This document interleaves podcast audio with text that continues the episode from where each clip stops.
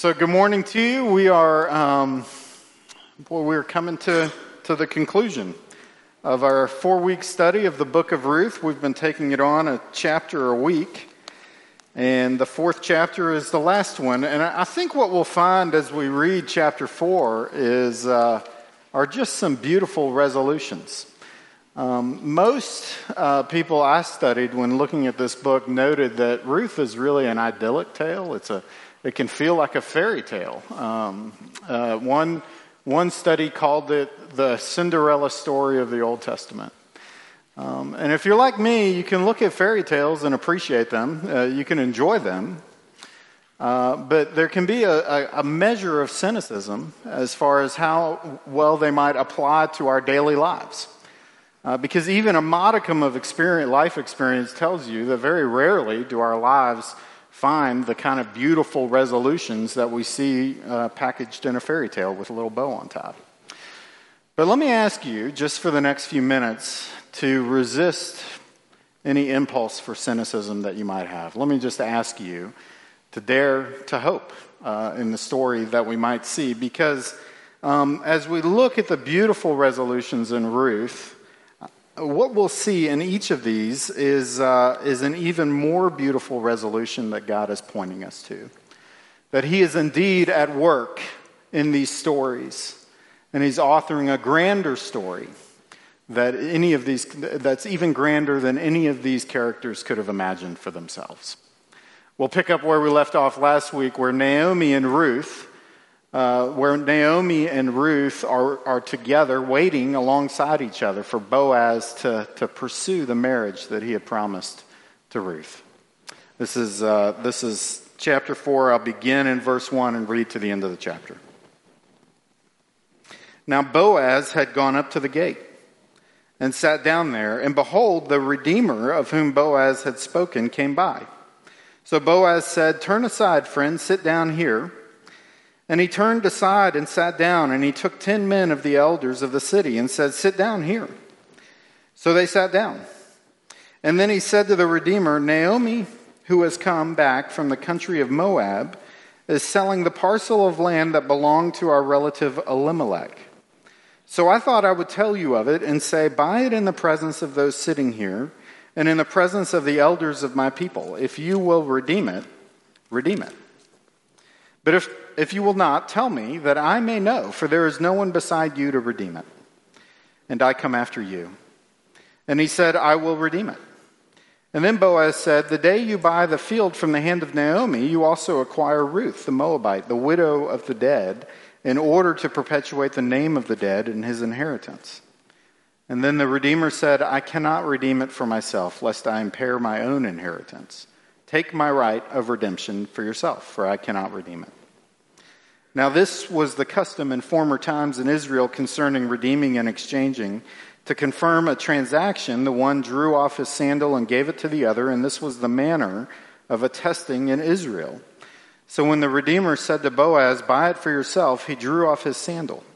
And then Boaz said to the elders and all the people, You are witnesses this day that I have bought from the hand of Naomi all that belonged to Elimelech and all that belonged to Chilion and to Mahlon, also Ruth the Moabite, the widow of Mahlon. I have bought to be my wife to perpetuate the name of the dead in his inheritance, that the name of the dead may not be cut off from among his brothers and from the gate of his native place.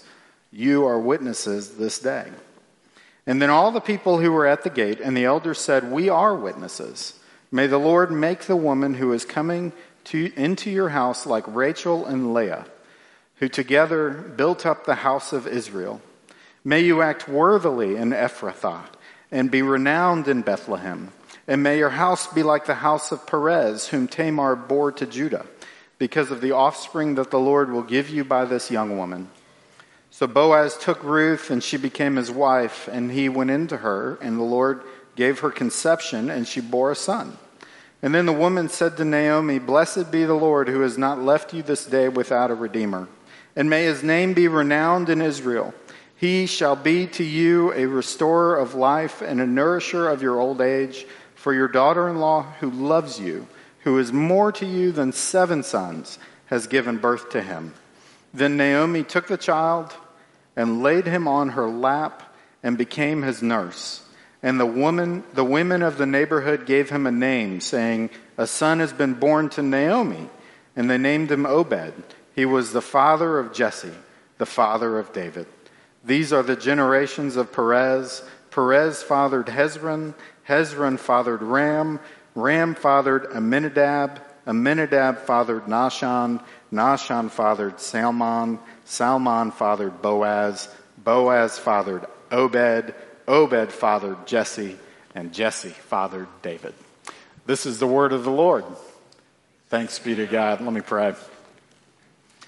Uh, what a story you have written, and what a story you are writing. I pray, Lord, as, as we look at this passage, that we will hear the testimonies of what you are up to in the lives of these people and in the history of the world, that we might find comfort as we consider our own stories. And will you help me, your servant, to love these friends well? Will you help me to be clear and helpful? Uh, help me to rejoice in what you are doing and to honor you with these words that I say. I pray these things in Jesus' name. Amen. Okay, so one of the most fascinating stories I've ever heard of uh, began in 1938 at Harvard University, and it is still going, uh, if you can believe it. Generations of researchers have kind of picked up the baton of this research project and continue to move it forward and uh, several hundred men served as study candidates in this, uh, in, in this study. It's, probably, it's got to be one of the largest longitudinal, uh, longitudinal that's a harder word than some of the names in this passage. Longitudinal uh, study that's ever been attempted. Uh, what were they studying? Well, they called it the uh, Harvard Study of uh, Adult Development. And what they did was they tracked the lives of each one of these people who, who were being studied.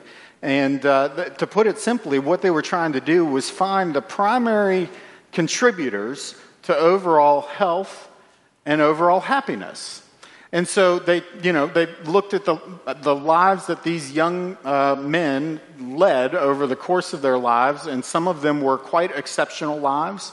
Even one of the presidents of the United States was, was, a, part of, uh, was a part of this study. Some of those lives were short lives, and many of them were just very kind of normal lives. And they looked at the ways different factors contributed to the health and happiness of each of these candidates. So they looked at the impact that a marriage can have on the life. They looked at the impact of happy marriages and unhappy marriages. They looked at the impact of money and how, uh, or lack thereof, and, and the impact that that can have on lives. They looked at the impact of, of relationships, of families, and all these things that matter to us that we're looking at and trying to analyze how did that contribute or detract from the happiness and the health of a life.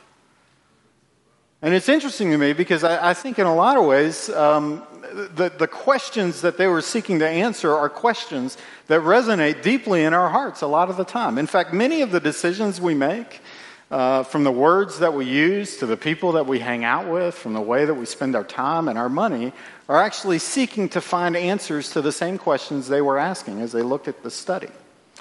And as I remember the beginning of the book of Ruth, I think Ruth, in a lot of, or sorry, I think Naomi, in a lot of ways, was seeking things. Uh, I don't think there's a lick of difference between what Naomi was looking for and the things that we seek every day. Like they, they traveled to Moab, and what were they seeking? They were seeking sustenance. Well, we seek sustenance. And she was seeking security, and, and, uh, and we, we're seeking security all the time. And she was seeking a purpose, and we desire purpose.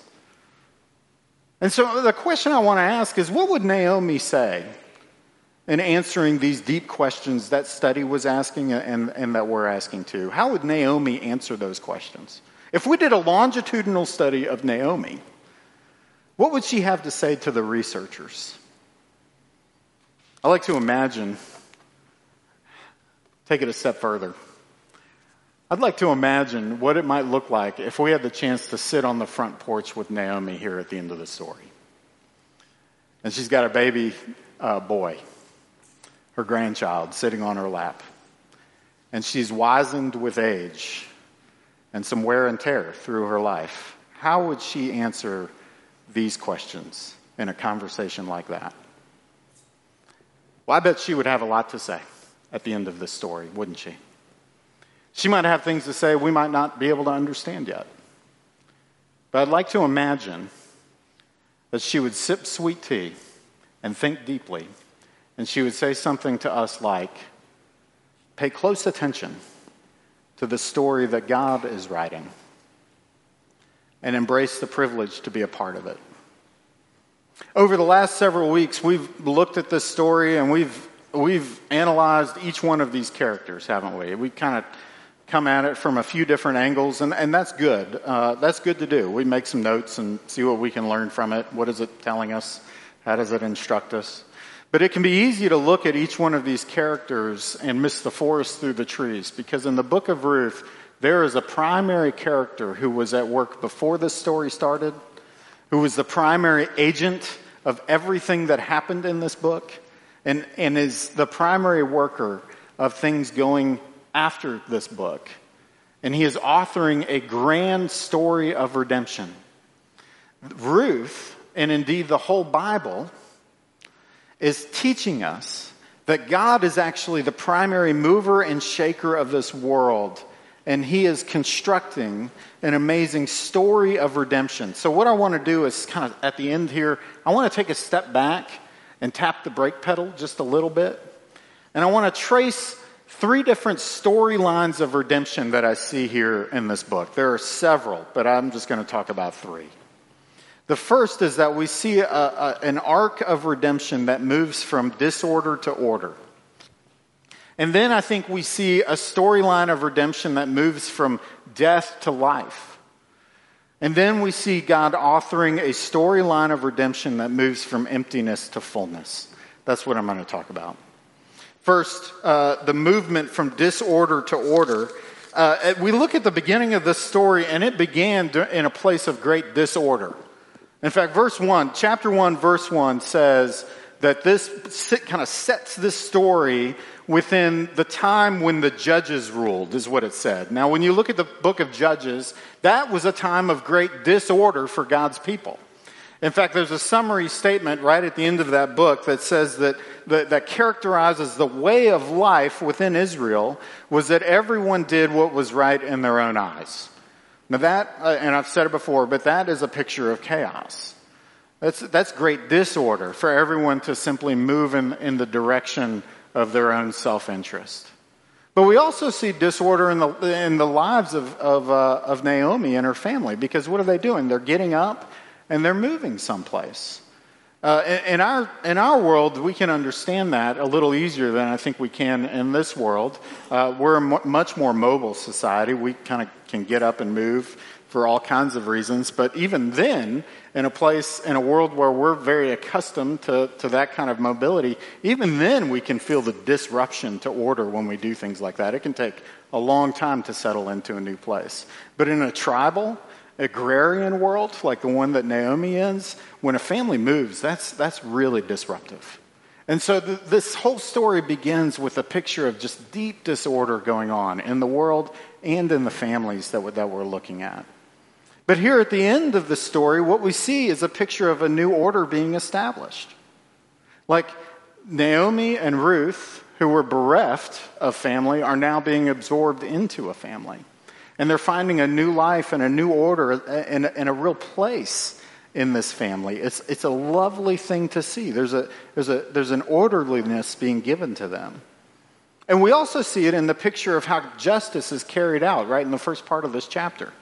I mean, did you see the details in how Boaz kind of arranged a court at the gate? When you went to the town gate, that was where the town court was, and that was where people hung out and you could find elders there. And so he goes and he arranges the elders of the town as witnesses. He speaks to the other man, and they go back and forth. There is uh, every bit of clarity in the carrying out of those dealings, all the way down, and it's recorded in order, all the way down to when they exchange a sandal, which all of that was meant, all of that was outlined to explain to us the orderly dealings uh, that were given in, uh, in this passage. It was, all, it, was all meant to achieve a kind of legal clarity, and it was carried out with a great sense of order. It was, enough, it was enough order to please the heart of any Presbyterian. That was a Presbyterian joke, I suppose. And I want you to see this because I think in a lot of ways we crave order. Like we love order in our lives, don't we? In fact, when, we, when things feel like they're out of order, we feel lost in some way. And we feel that in small ways and in big ways. Like in small ways, we, uh, I mean, many of us can just geek out uh, when we look at an organized closet or an organized garage. There's something like really reassuring about that to us. But in big ways, when we see disorder being carried out in our world, with authorities, it can be really deeply troubling to us. Like when we see a miscarriage of justice, or when we hear about something going wrong, or when a leader lies to us, we can feel like the world is out of order in some really important ways. It can be really troubling. But when we read the Bible, what we see is that God is a God who brings great disorder into order. And you see this all over the place. In fact, God's first creative act was, was, a, was a way of bringing order in, a disorder into order. Because the story begins with the Holy Spirit hovering over chaotic waters. And then he begins arranging things and building things and establishing a new life. He creates land and he creates animals and he creates a cycle of, of, uh, of night and day and he arranges an orderly life there in the Garden of Eden.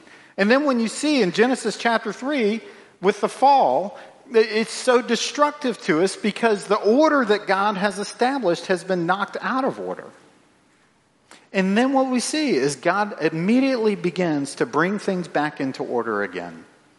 And he arranges his people. And he gives them a law. And he sends his son. And he is immediately at work trying to bring things back into order again. And so when we look at our world, in some ways, as we try to arrange it in a, in, into something that we can understand, into something that we can love, we are actually looking to participate with God's promised work of bringing the world back into order again. It's, it's incredibly wonderful. And we can trust that God, who loves his creation far more than we may ever be able to muster, is deeply concerned about the disorders of the world and promises us one day that he will bring it back into bring it back into order as he established it in the first place. But there's something missing to that, right? Because if God is going to reorder the world, he, in a lot of ways, he's got to reorder us. Because we are out of order much of the time, aren't we? Like, I love things that are bad for me, and I hate things that are good for me.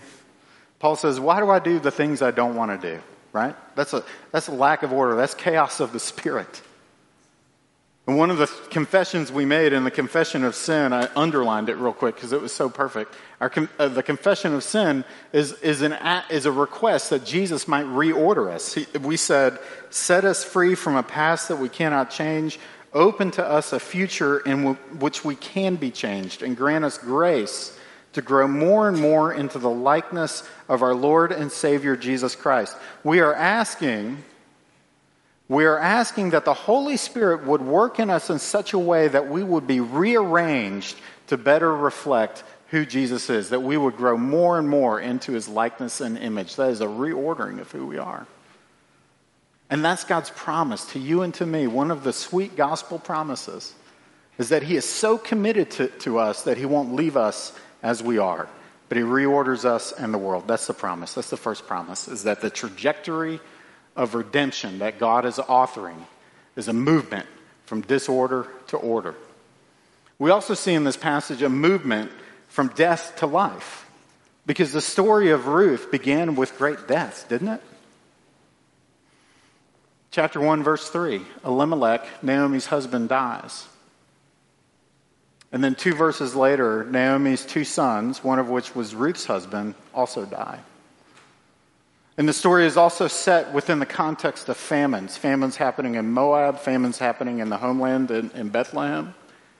And in this world, famines mean death. And so the story moves with death, but as we land in chapter 4, what we see is life, don't we? I mean, the, the, a new life is given to Ruth and Naomi. They have a means to live, but we also see the new life in the birth of a baby boy, Obed. And we see that new life leads to more new life. We see these genealogies that are, that are here that Obed fathered Jesse, and Jesse was the father of David, and David was the king that will restore order to Jerusalem. And then we can trace that family line past David, and it leads us all the way down to another baby who will be born in Bethlehem. And he will be the king, the father of all, he will be the king of all the nations. It's a picture of, of we see new life here pointing to the grand promise that God is authoring to bring new life into the world.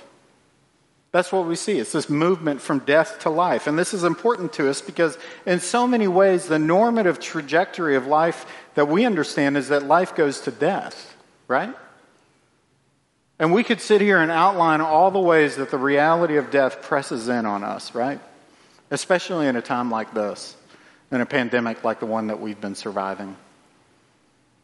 And in many ways, we can look all around the world and we can just see the reality of death pressing in on us. And it can be discouraging because we think that often the trajectory that we see is a, is a movement from, from life to death. But what we see in the Bible is a movement from death to life. That's what God promises. God actually, actually authors this trajectory from death to life because he calls death his enemy. He says that death is not what we were created for. And the Bible couldn't be more clear about this. When we see the curse enter the world in Genesis chapter 3, there is a reason that in Genesis chapter 4, we suddenly see one brother killing another brother. Death is this foreign invader in the world that you and I were not meant for, that the people we love aren't meant for.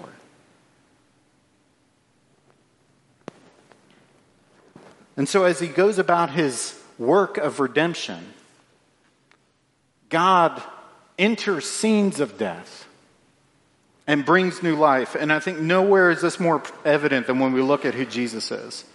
Because Jesus was the God man. Jesus was the God man who embraced death for himself to bring life everlasting to the people that have faith in him. And he is authoring a new trajectory of death to life, to life everlasting because he beat death. And then he promised resurrection to those that he loves. And the Bible concludes with this promise in Revelation 21. This is the promise that he will one day wipe away every tear from their eyes. And what? And death shall be no more. And there will be no more mourning. And there will be no more tears.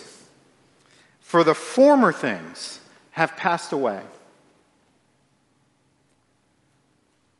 Listen, there is going to come a time when you and I will be able to look at each other and we will be able to talk about how death was normal. Because we are being promised a time when death will be no more.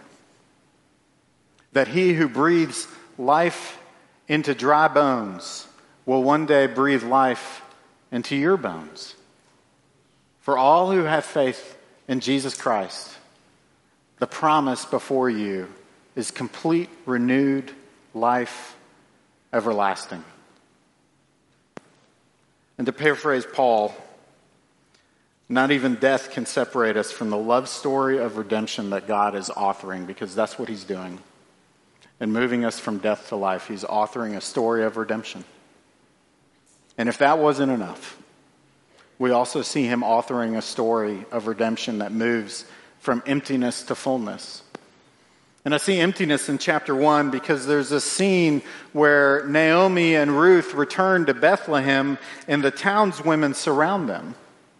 And of course, they're looking for stories of what the last 10 years that they've been apart look like. And, and Naomi says to them, I went away full, but the Lord brought me back empty that she felt empty without purpose. She felt empty without life. She felt empty without family. She really felt empty with no joy in her life, was what she was describing. But the, in the end of this story, what we see is that these townswomen are surrounding Naomi again. And what are they doing? they are celebrating the fullness that has been brought into, into Naomi's life. Because I can't think of anything that, that is more able to fill Naomi's heart. This is a woman who cannot give birth anymore. This is a woman who's lost her husband and her two boys. And the fullness that's brought is a, is a baby, is a grandbaby boy laid in her lap. And she has a renewed purpose to be this boy's nurse, to nurse him in his young age. That is an incredible gift. And when, and when these townswomen gather around them, what are they celebrating? It says, Blessed be the Lord who has not left you without a redeemer. They are celebrating the story that God is writing in Naomi's life. And listen, when we talk about fullness, what are we talking about? I think we're talking about joy. We are talking about the promise of joy that's been given to Naomi that she is able to live out of a place of joy. And as we look at Naomi, I think what we see here is that God's attention has been given toward bringing her to a place of joy. That God cares about her joy. And, you know, it's not lost on me that Naomi's path included suffering, right? That it included loss and great difficulty, that she was even angry with God at times. She doubted God's good intentions. She even accused God, right? But nowhere do we actually see Naomi walk away from her faith. She didn't doubt God existed. She doubted if God really cared for her. She doubted if God wanted her to, to be happy. She doubted if God cared about her joy. And you know, I think that's where we find ourselves much of the time. I, I think it's really easy for us um, to, to look at our lives, and we understand the depths of our lives often better than other people, and to see what's missing and to wonder if God actually cares about our joy. I think that's a, that, that is where we find ourselves much of the time. Would it surprise you to hear that God cares about your joy even as much as he cares about Naomi's joy? This is something we need to hear, especially during seasons of suffering, seasons of loss, seasons of great difficulty that God is promising you a time when you will only know joy. Shortly before Jesus went to the cross, he gathered his disciples, whom he loved very, very much, up in a room, and he began giving them some parting words. And he said this, you can find it in John 15. He says, As the Father has loved me, so I have loved you. Abide in my love. And if you keep my commandments, you will abide in my love, just as I have kept my Father's commandment and abide in his love. These things I have spoken to you, that my joy may be in you, and that your joy may be full. That's what Jesus wants for you. That he gives himself, he gives everything he has to offer, and even embraces humiliation and death so that your joy might be full. And this joy is only found in one place, right? That it's found in Christ. And I think that the, the wealth of research that came out of that study uh, at Harvard is going to bear a lot of fruit for a lot of years. I, I, I just think it's awesome. And if you want to know more about it, I can send you some links. Just let me know. There's an incredible TED talk that was given in 2015 by the then director of this project. And you know what he said? He kind of summed up the results. What he said was that the clearest message that we get from this study looking for health and happiness is this one. He said, Good relationships keep us happier and healthier, period, is what he said. And I can imagine that the Father, Son, and the Holy Spirit in perfect relationship with each other, enjoying each other, would nod and say, Yes, that is one of the ways that we created you for relationships and, and that you would find joy in relationships. But what Jesus says is that joy is found in this relationship. The, the relationship you have with Him is the key to your joy. Amen. Let me pray.